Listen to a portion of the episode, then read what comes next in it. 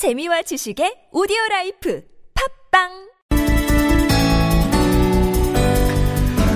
네, 우리 국민들은 김기춘, 우병우에 이어서 또 한 마리의 법률 미꾸라지에 분노하고 있다. 한 의원이 이렇게 돌직구를 날렸습니다. 이 문화예술계 블랙리스트를 주도적으로 만들었다는 의혹을 받고 있는 조윤선 문체부 장관에게 더불어민주당의 김영주 최고위원이 바로 돌직구를 날린 건데요. 자, 직접 연결해서 자세한 입장 들어보겠습니다. 여보세요. 네, 안녕하세요. 김영주입니다. 네, 안녕하세요, 의원님. 네. 법률 미꾸라지라고 하는 표현을 쓰셨습니다. 왜 이런 표현을 쓰신 네. 겁니까? 네, 지금 우리 법률 미꾸라지라고 부른 이유는요. 네. 김기춘, 우병우 전 수석 에서 나온 말입니다. 네. 근데 이 두 사람이 그 정권 핵심 이너서클 아니겠습니까? 예. 최순실의 존재를 당연히 알 수밖에 없으며 음. 최순실 국정농단의 부역한 정황까지도 많이 드러났는데 불구하고 예. 법률 지식을 이용해서 음. 청문회를 피하거나 청문회 일체 모르쇠로 일관하며 빠져나가서 법률 미꾸라지라고 불렀습니다. 예. 그런데 또 이 그 조윤선 장관 마찬가지로 음. 우리가 이제 법률 미꾸라지라 미꾸라기라고 보- 이제 보는 이유는 음.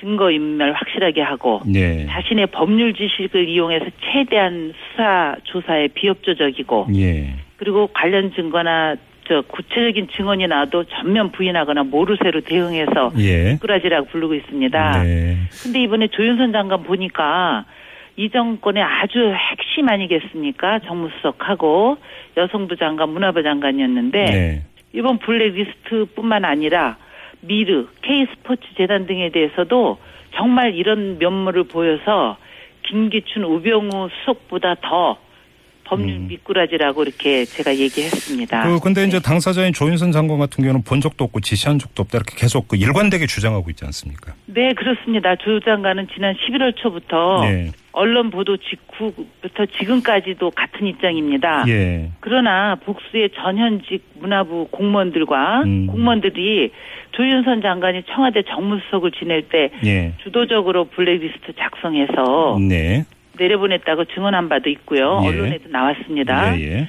최근에는 또 유진룡 전 문화체육부 장관도 이틀에 걸친 언론 인터뷰를 통해서 예. 블랙리스트를 목격했고 네네. 리스트 작성의 배후가 김기춘과 조윤선이라고 밝혔습니다. 예. 근데 이렇게 잡아떼기 때문에 이제 음. 좀 본인 내가 미꾸라지라고 했는데 좀 밝혀질 거라 이렇게 생각하고 근데 있습니다. 뭐 마침 오늘 교문이 전체 회의 관련돼 이 자리에서 조윤선 장관이 출석을 해서 역시 또 부인을 했고요. 그러면서 무슨 네. 이야기를 덧붙였냐면 특검에서 밝혀질 것이라고 본다 이렇게 말을 했고. 근데 마침 또 네. 의원님도 특검 조사를 네. 받아야 한다고 이제 촉구를 하지 않았습니까?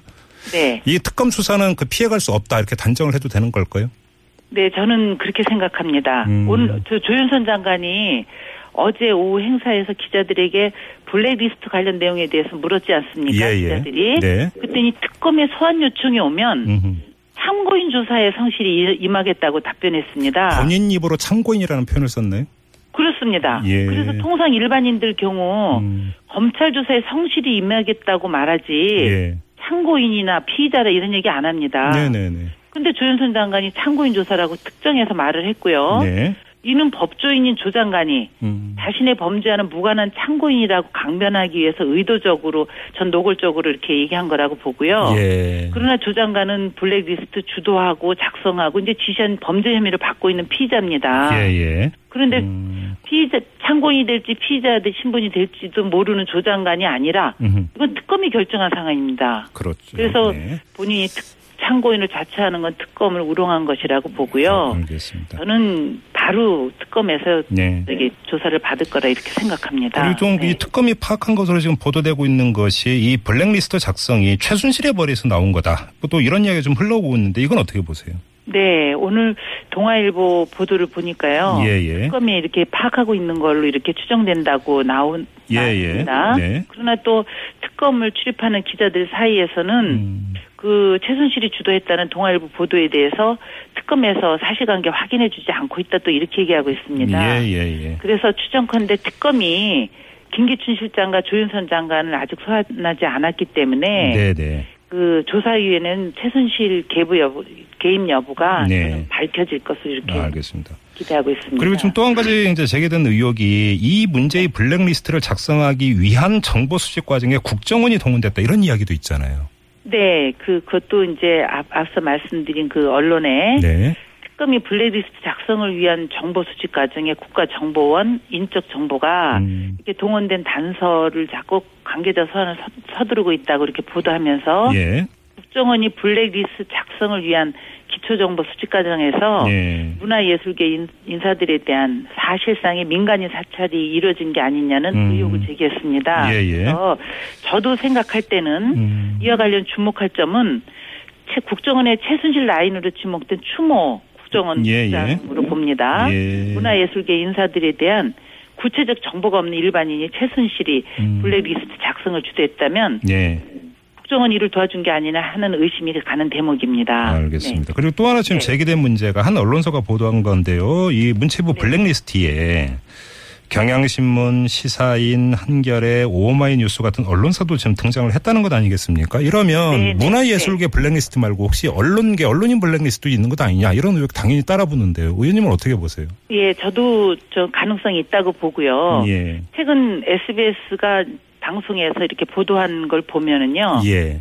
이른바 좌파 성향 언론사가 적시돼 있고 네. 그 옆에 2013년도에 해당 언론사가 선정된 음. 한국 언론진흥재단의 지원 사업, 네. 지원액, 지원 예. 여부가 구체적으로 이렇게 적혀 있다고 보고요. 예. 이런 형식이라면 개별 기자들에 대해서 재, 재단이 지원한 사항을 근거로 음. 언론인 블랙리스트가 존재할 수 있을 거로 보고요. 어. 또한 예 이른바 그 좌파 성향 언론의 기자들이나 정부의 비판적인 언론 보도를 한 언론인들의 네. 블랙리스트가 음. 저도 이제 존재할 가능성이 있다고 이렇게 그러니까요. 봅니다. 이게 지금 블랙리스트가 문화예술계로 한정되는 게 아니라 사실은 이게 처음 의혹이 제기됐을 때 저희가 한 그 선생님하고도 인터뷰를 했었는데 교육계에도 블랙리스트가 있다라는 의혹이 그때 제기가 됐었거든요. 만약에 네. 이 의혹이 네. 사실이라면 네 이게 분야별로 블랙리스트가 작성됐을 가능성도 지금 배제를 할 수 없는 것 아니겠습니까? 그렇습니다. 예. 예, 광범위하게 블랙리스트가 돼 있고 지금 음. 이 문화부 관련된 게 이제 가장 크게 나왔다고 이렇게 그러니까요. 있다고 예. 봅니다. 아까 의원님께서 이제 말씀하시면서 그 이제 다수의 제보자를 언급을 하셨잖아요. 네. 근데 이제 조윤선 장관이 어떤 주장을 오늘 했냐면 그 제보자의 실명부터 한번 떳떳하게 공개해봐라 이런 식으로 지금 그 역공 비슷하게 주장을 했거든요. 어떻게 받아들이세요? 네. 저는 그 굉장히 그 오만하고 잘못된 거라고 생각을 합니다. 예. 저희가 뭐 정치인들이나 기자들이 음. 그 수사기관이 아닌 이상은 예. 그거는 알 수는 없지만 예. 그 오늘 저기서 음. 그이 문화관광부 장관실을 그 압수수색을 하지 않았습니까? 예, 예, 예. 그렇다고 그러면은 법원에서 영장을 발부할 때는 구체적인 범죄 사실 명시가 다 돼 있기 때문에 발부를 하거든요. 예, 예. 예, 그렇기 때문에 그거는 검, 그 특검에 가서 조사를 받으면 당연히 나, 나올 얘기인데 음흠. 아까 말, 말씀드린 법률 미꾸라지 특징이 예. 증거인멸을 해놓고 음. 자기 법률 지식 이용해서 네. 다 없앴다고 생각을 해서 자신 있게 말하나 본데 음, 음. 저는 특검에서 다 밝혀낼 수 있을 거라 이렇게 생각합니다. 그렇죠. 뭐 지금까지 나온 보도를 종합을 하면 김기춘 당시에 청와대 비서실장의 지시에 따라서 조윤선 당시 정무수석이 이제 작성을 했다는 이런 게 이제 그 줄기 아니겠습니까? 그렇습니다. 그렇게 예, 본다면 예. 사실은 몸통은 김기춘 나아가서 이제 더 위에 최순실이 있다라고 하는 의혹이 이제 오늘 제기가 된 거고요. 네, 이 네. 수사 대상은 당연히 조윤선 장관법을 그 윗선으로까지 올라가야 되는 것이라고 저는 이제 그렇게 보- 지금 그, 그 특검에서 예. 예. 이번에 김기춘 그 전 수석하고 네. 예 조윤선 장관에 대해서 그 소환을 엄- 암시하지 예, 않았습니까? 예, 예. 저는 김기춘 수석이 이거를 지시를 비서실장이요? 했고 예, 예. 네, 음. 김기춘 실장께서 네. 비서실장께서 그렇게 하고 그 위에는 또 그 박근혜 대통령이 있다 저는 음. 이렇게 보기 때문에 네네. 이제 검, 그 특검에서 밝혀질 것이라 생각합니다. 음. 그렇습니다. 네. 참 특검이 밝혀야 될 사항이 참 너무 많습니다. 그렇죠. 그렇습니다. 근데 잘하고 있는 것 같습니다. 알겠습니다. 예. 자, 인터뷰 여기까지 진행하죠. 고맙습니다, 의원님. 네, 감사합니다. 네, 지금까지 더불어민주당의 김영주 최고위원이었습니다.